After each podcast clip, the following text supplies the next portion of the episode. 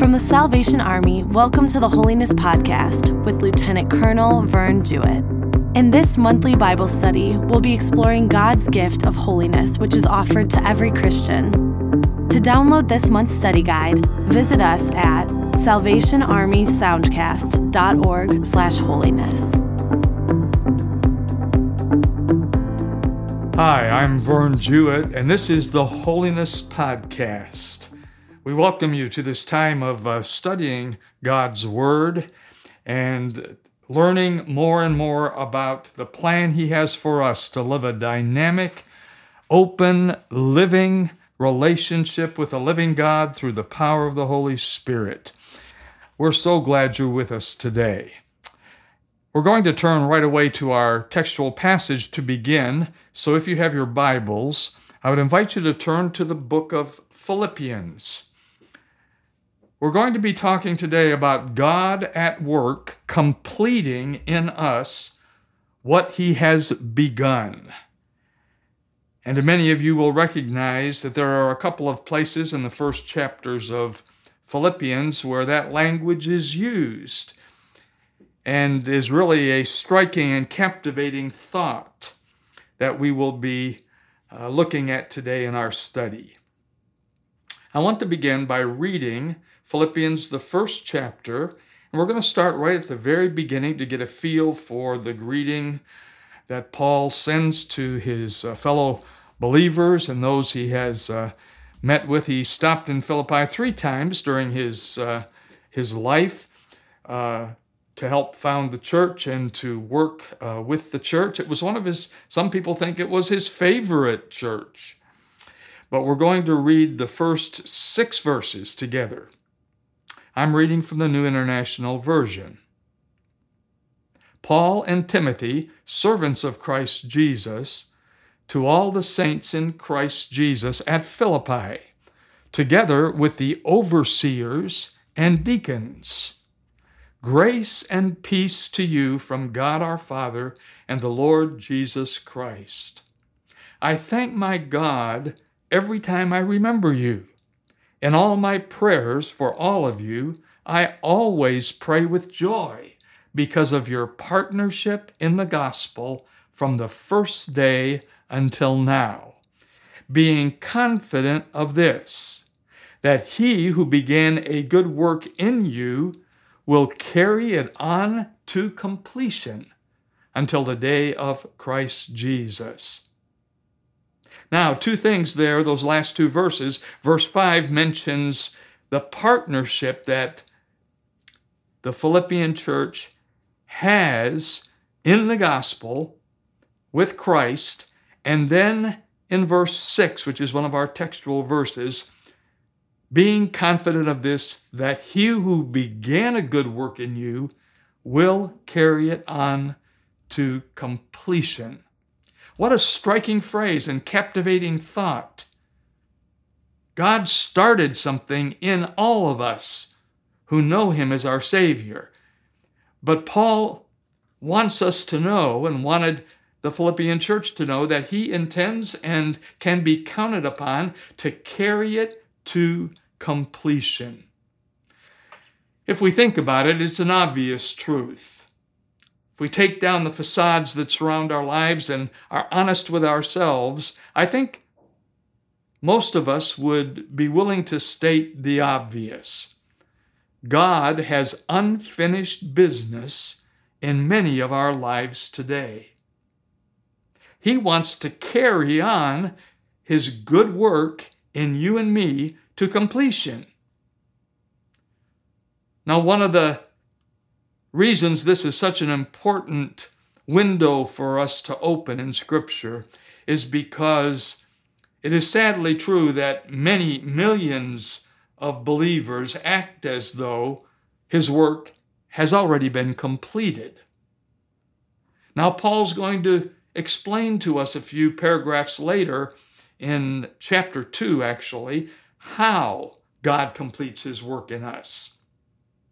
So we're going to turn to Philippians two, verses twelve and thirteen, to finish out the story. Therefore, my dear friends, as you have always obeyed, not only in my presence, but now much more in my absence, continue to work out your salvation with fear and trembling. For it is God who works in you to will and to act according to his purpose. Now you can see how what Paul began to explain in chapter one, verse six, is now completed in chapter two, verse thirteen, as God is going to finish the work that he began in our lives. There are three great lessons from this passage that I would like to center our thoughts around today. And the first is an amazing truth.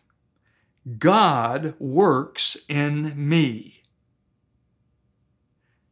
Now that thirteenth verse is fascinating and has been a challenge for Bible students down through the centuries. For it is God who works in you to will and to act according to his good purpose. And yet, in the phrase before that, in verse twelve, we are told to continue to work out our salvation with fear and trembling. So who does it? Who works out our salvation? Is it God, as verse thirteen suggests? Is it me, as verse twelve suggests? Well, the answer is yes and yes. Our lives of service and God's act of creation, preservation, and redemption are linked inexorably together. Yes, it is God at work. And yes, I must do my part. In the Wesleyan-Arminian tradition, we would say that any doctrine of salvation or Christian living that does not do full justice to both of these elements, that God has initiated and he is at work, but we have an important part to play, would be unscriptural. God's the one who began the work in the church, and when he starts something, it will reach completion. Doctor Richard R. Mellick Junior in the New American Commentary makes the comment that Paul easily moved between the tensions of human agency and divine initiative, accepting both in a natural way.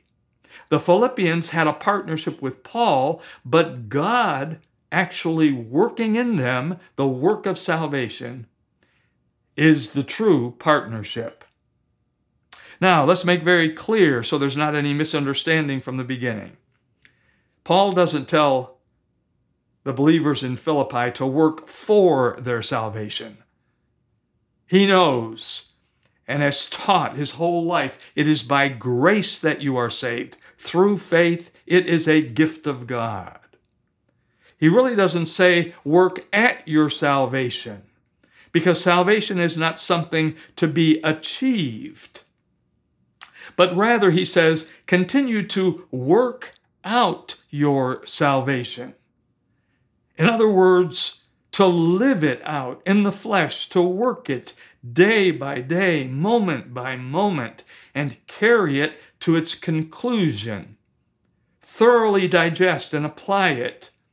We work out our salvation. We live it out at work, at home, with our brothers and sisters in Christ, with those with whom we work, with our friends, with those whom we meet. We must let God work and do our part working spiritually. Now, here's an important truth. We can thwart God's work. And it certainly is a red flag if we cannot see God doing something new in our lives. He is not completing what he has begun. On May twenty-first, nineteen seventy-two, a man who later was confirmed to be insane jumped the barrier at Saint Peter's Basilica in Vatican City and with a hammer attacked Michelangelo's Pieta, the priceless statue of Mary holding the crucified Christ's limp body on her lap. The man struck the statue fifteen times, damaging Mary's elbow and wrist, shattering the fingers on one hand, as well as damaging her nose, veil, and left cheek.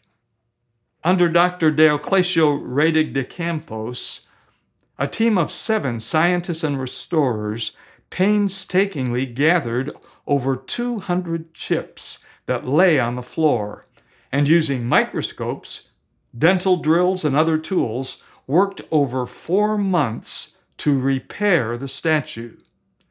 The results of their work, well hidden from the naked eye, allowed the Pieta to once again occupy its place of honor.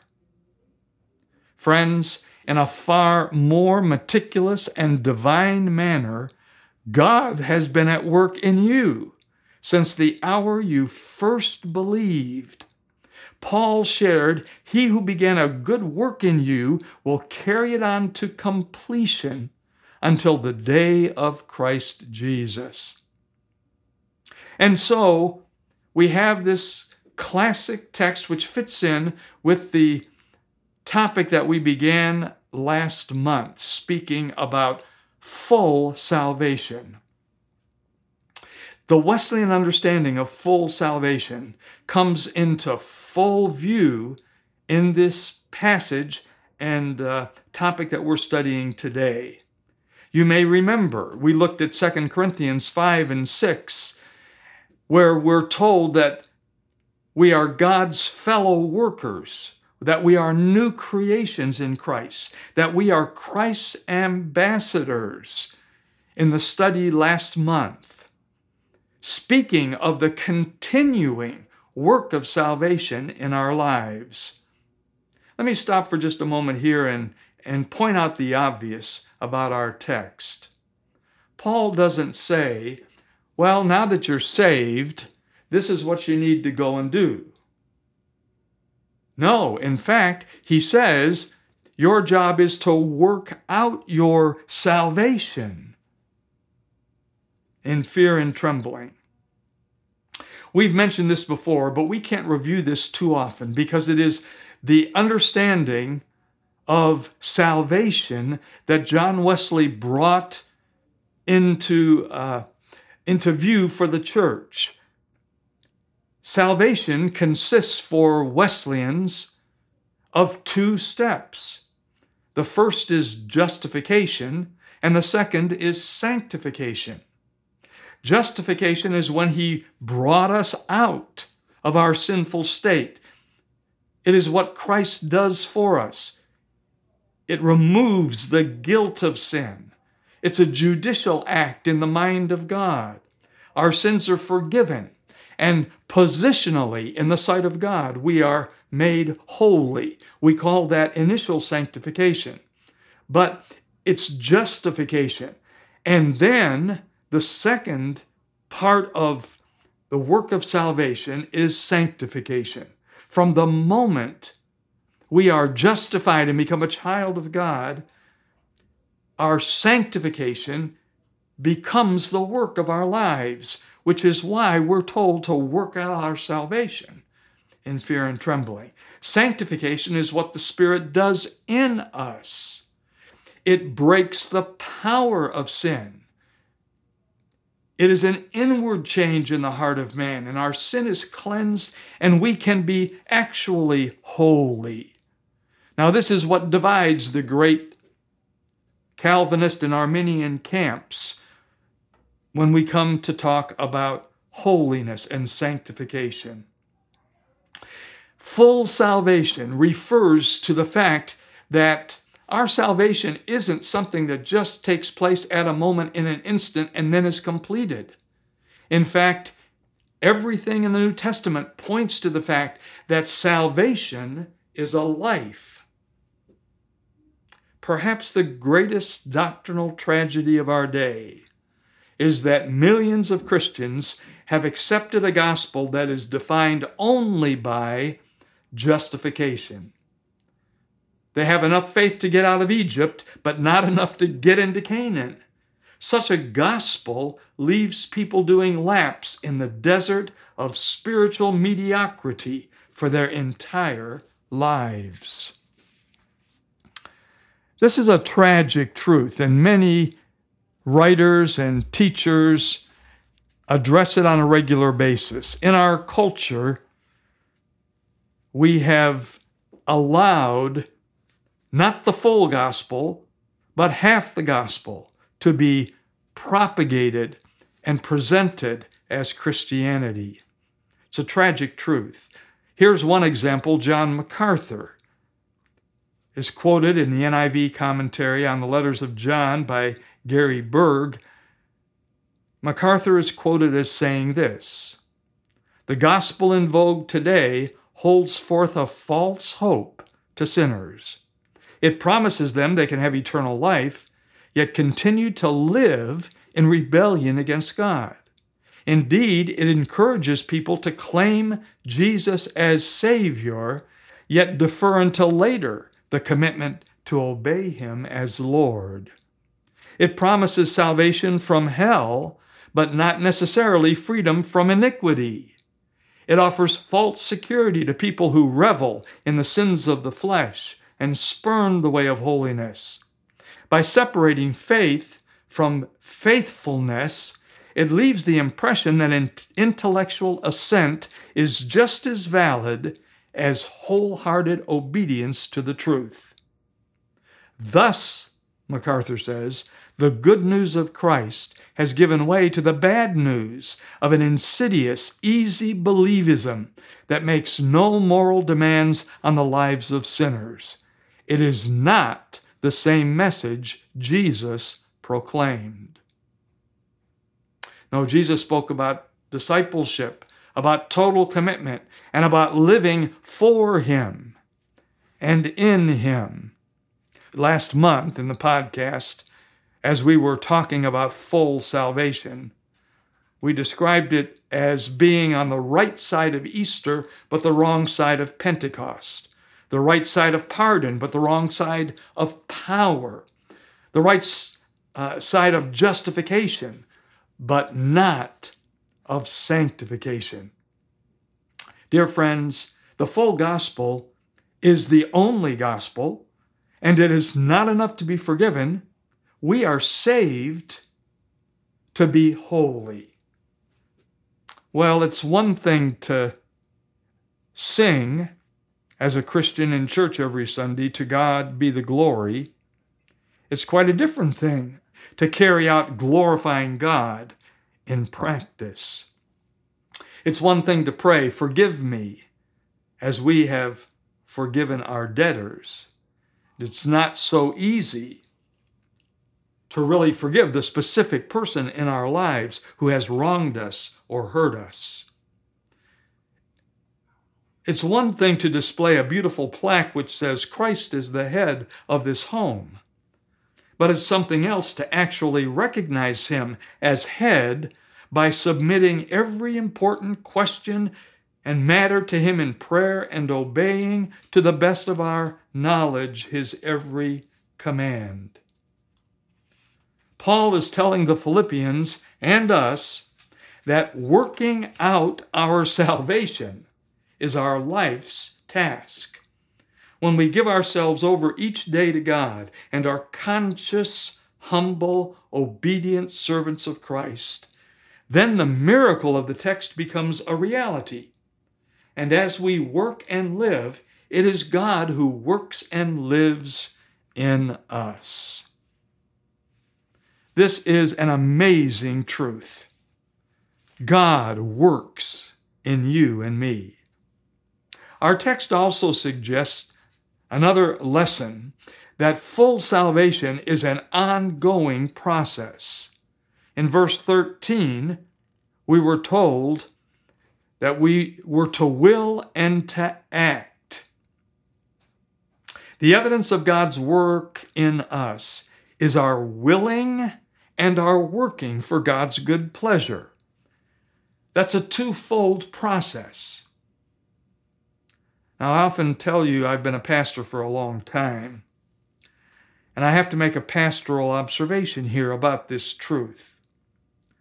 Down through the years, I've uh, spoken and worked with and prayed with and lived alongside many Christians who've become defeated, and at times have said to me, I try, but I just can't do it.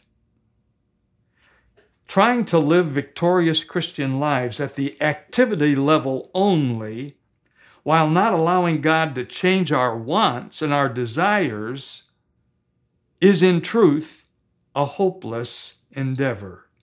We can't act and live as God wants until we let the life within us become the life of Christ, until we're willing to be remade from the inside out. It is inevitable, you see, if we seriously work out our salvation, that God will change our inmost desires. And that, dear friends, will change our lives. And that's the source of the greatest spiritual battles you and I will fight. God at work in us, not just empowering us to do the right things, He'll change our wants and our desires. So don't miss it.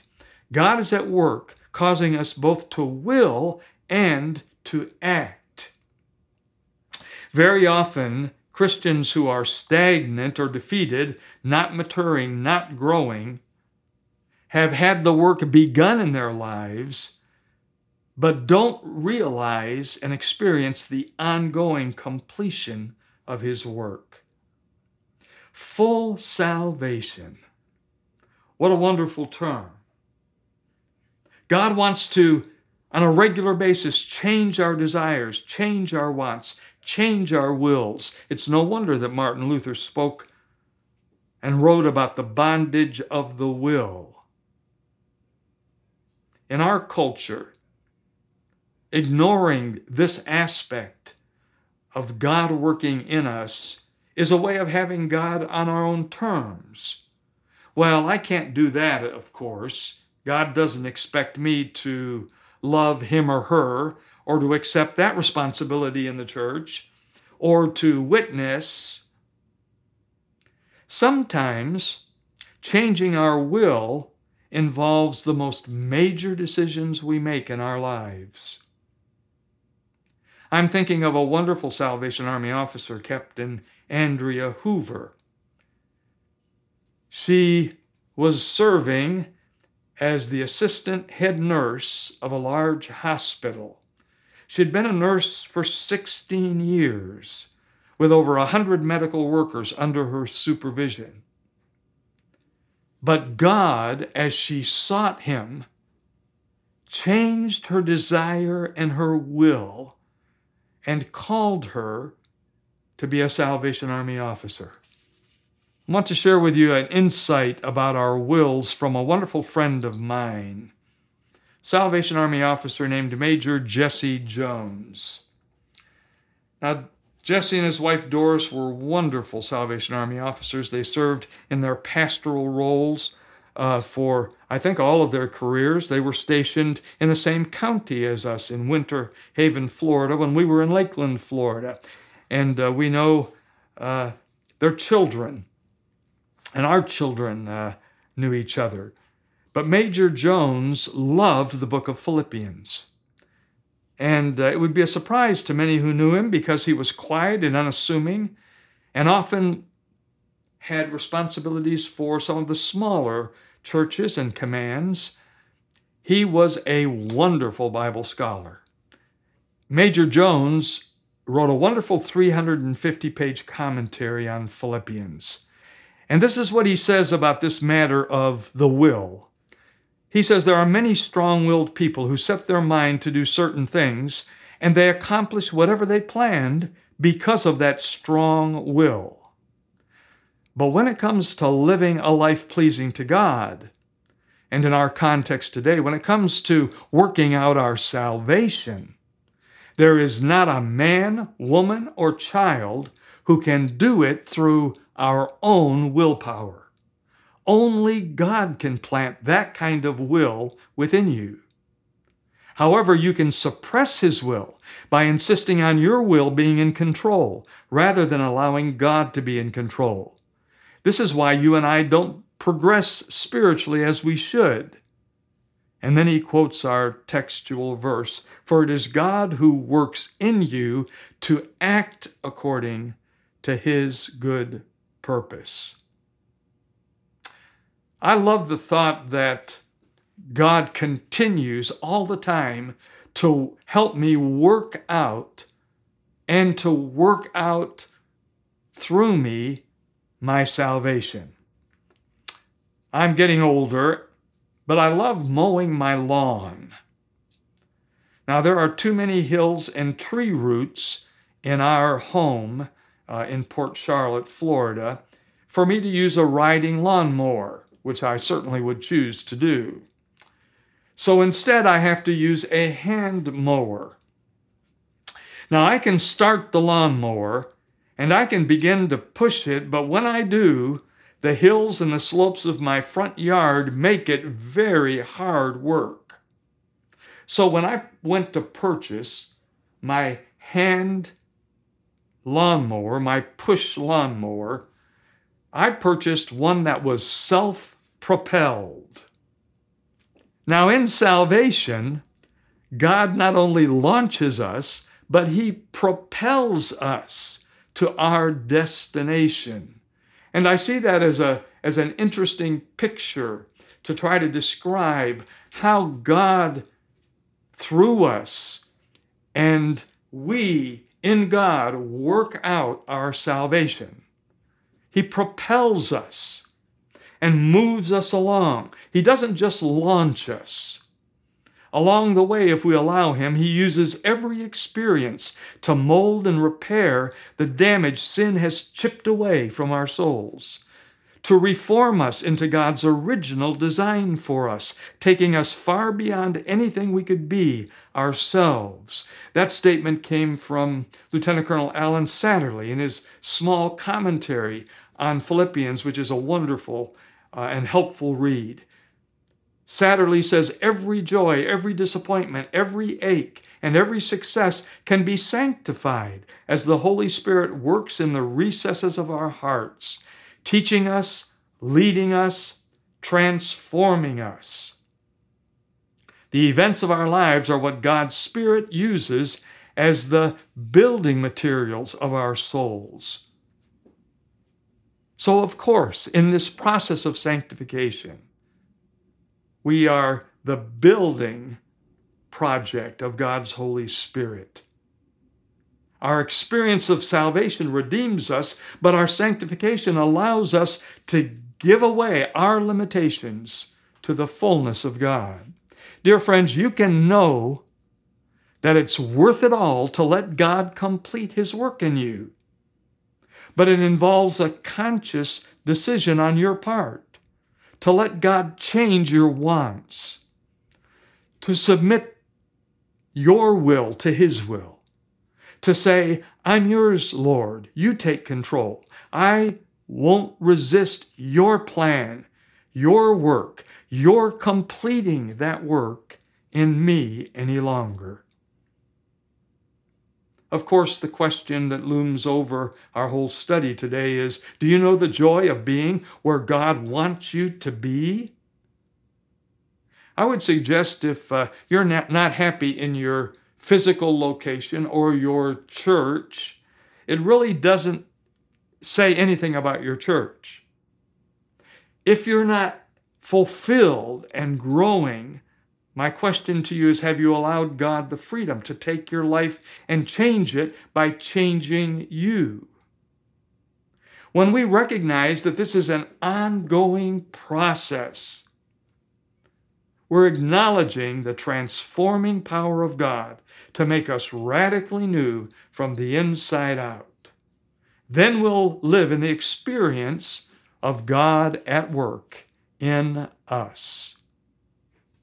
The third lesson that I want us in closing to consider about these passages and this theme out of Philippians is that this all speaks to a divine agenda. These verses are not understood if we understand them comfortably. This is serious business, working out our salvation, because it's God's business.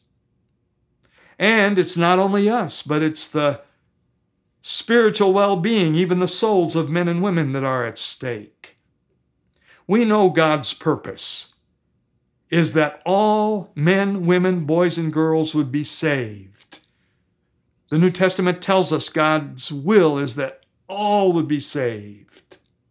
And we know that the reason for it all is bigger than us. And if we continue to read in Philippians two, it becomes very clear. Pick up with me at verse fourteen if you have your Bible open.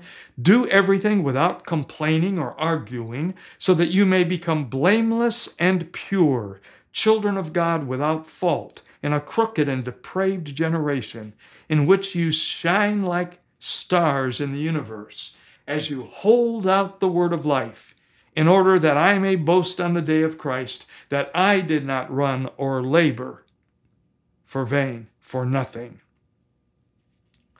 We, like the Philippians and all other Christians down through the centuries, are partners with Christ in this work of salvation.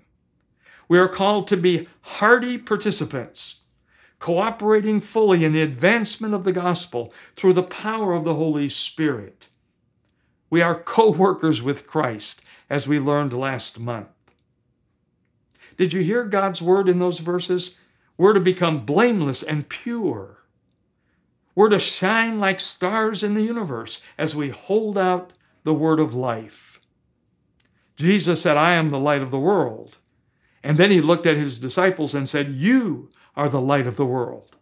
God at work in us is according to his good purposes. What a wonderful window this is into the truth of full salvation. God is doing his work in us and with us and through us. We must not let this study pass without asking ourselves the important questions. Is God at work completing what he's begun in your heart? Does God have unfinished business with you? There's a beautiful picture of sanctification as the, the second and full work of full salvation that Uh, has drawn my attention over the last year or two. Salvation, you see, is a constantly expanding, continuous work of rebuilding what God does in us through every day of our lives. If I blow up a balloon halfway, it's full of air. But as I put more air into it, though the balloon is larger, we still say it's full of air. The capacity has changed, but the fullness is there all along. Again, this is Lieutenant Colonel Alan Satterley saying, it is the same in the life of a Christian. God is continuing to build our capacity, our understanding. He is maturing us, molding us, conforming us to the image of Christ. Salvation occurs not only in a point of time, but in the steady work of God done in us until he receives us unto himself. It was Doctor Mildred Bangs Winecoop, wonderful author and leader in the holiness movement back in the last century.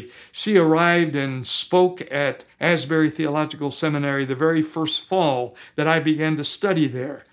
And she speaks of holiness as ever-increasing capacity. We can remain full. We can remain sanctified. We can remain set apart while God is continually building and working in us by expanding our capacity. Now, just a reminder about the importance of the work of the Holy Spirit in this process. It is God who works in you not only in you individually, but among you collectively. By his indwelling Spirit, he works in them to will and to act, both the desire to act according to his purpose, his good purpose, and the power to carry it out. The wonderful teacher F F Bruce and scholar wrote about this text we're using today. This is part of Paul's teaching about the Holy Spirit, even if the Spirit is not explicitly mentioned here. As he emphasizes elsewhere, the Spirit does what the law could not. The law could tell people what to do without supplying the power or even the will to do it. The Spirit supplies both. When the Spirit takes the initiative in imparting to believers the desire and power to do the will of God, then that desire and power becomes theirs by gift. God's Holy Spirit is the way in which God participates in helping us work out our salvation. It is the Spirit who is God at work in us. I want you to notice one more thing, one final insight. Verse twelve begins by saying, "Therefore, my brethren, as you have always obeyed, continue to work out your salvation." Are you surprised that obedience is the one essential to working out our salvation? The extravagance of Paul's obedience is almost shocking. In verse seventeen, if we pick up where we stopped reading, he says, "But even if I am being poured out like a drink offering on the sacrifice and service coming from your faith, I am glad and rejoice with all of you." My biggest problem in how I express my obedience to Christ is how I face my life as a Christian and my temptation to be unwilling to give up control, to abandon myself in faith to this process. There are times, I have to confess, when I can't believe that my life will be good unless I'm in control, unless I plan the plans, I dream the dreams. I don't believe I'm alone in this. I think it's part of being human. And someday we're going to do a lesson on holiness as becoming fully human. But a great deal of misery for Christians is found in this desire to be in control. Our trust in Christ must bring us to the point of abandonment, a willingness to pour out our lives, like Paul, believing that we don't need to, nor can we control the future. Work out your salvation. Hold on to the word of life. Come to the full usage of the life of God in you. Does God have unfinished business with me today? Working out our salvation, we have seen, means to live it day by day, moment by moment, to carry it to its conclusion, to thoroughly digest and apply it. I heard a wonderful pastor at a conference, Reverend David Johnson from Minneapolis, used Uh, this story about a man who purchased several brand new Corvettes and then parked them in his garage, and after twenty-five years had never driven them. Now, he loves Corvettes. He's read the manual. He knows that each one of them can go from zero to sixty miles an hour in four point five seconds. But he never has experienced it. Friends, that's the spirit of work out your salvation. You see, it's possible to just read about, sing about, hear about, even talk about the life of God in us, but not experience the power of the Holy Spirit. And if we aren't doing our part, if we aren't living it out, then God, who has begun a good work in us, can be thwarted by us. from completing it. Dear friends, we've had a wonderful uh, picture painted for us in this part of Scripture in Philippians. And what remains for us is to do something, to play our part in the plan of God. Where are you today? Perhaps you're at a low point. Sometimes our Christian experience has low ebbs.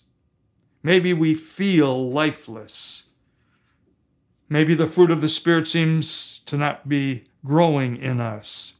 Or we're battered by one failure after another. Temptation is especially appealing at those points. And we may feel the joy of our salvation will never return. But remember, God did not start his work within us to abandon it. He does not do things half measure. We have the promise. He will complete what he started. Let's claim that promise and come to him again in faith, in the same yieldedness as when we first gave our life to him. Yes, there's something for us to do in the plan of God, and he's waiting for us to say, I'll give you control, Lord. I'll give you the freedom to do your work in me and through me. May we experience God completing his work moment by moment, day by day, in each of our lives. Well, it's been a joy to have you join us today. This passage is a wonderful one to explore, and the truth is one that uh, can be such an encouragement to us. God at work, completing what he has begun. I hope that uh, you've enjoyed the Bible study and that the Spirit has spoken to you in your own life. We'll look forward to having you join us again next month. So please plan on looking for the Holiness Podcast. And until then, may God bless you richly each day. Thanks so much for listening, and we'd love to hear from you. Share your thoughts, questions, or prayer requests. Visit us at salvation army soundcast dot org slash holiness. And if you're enjoying this Bible study, share it with a friend. They can subscribe wherever they get their podcasts.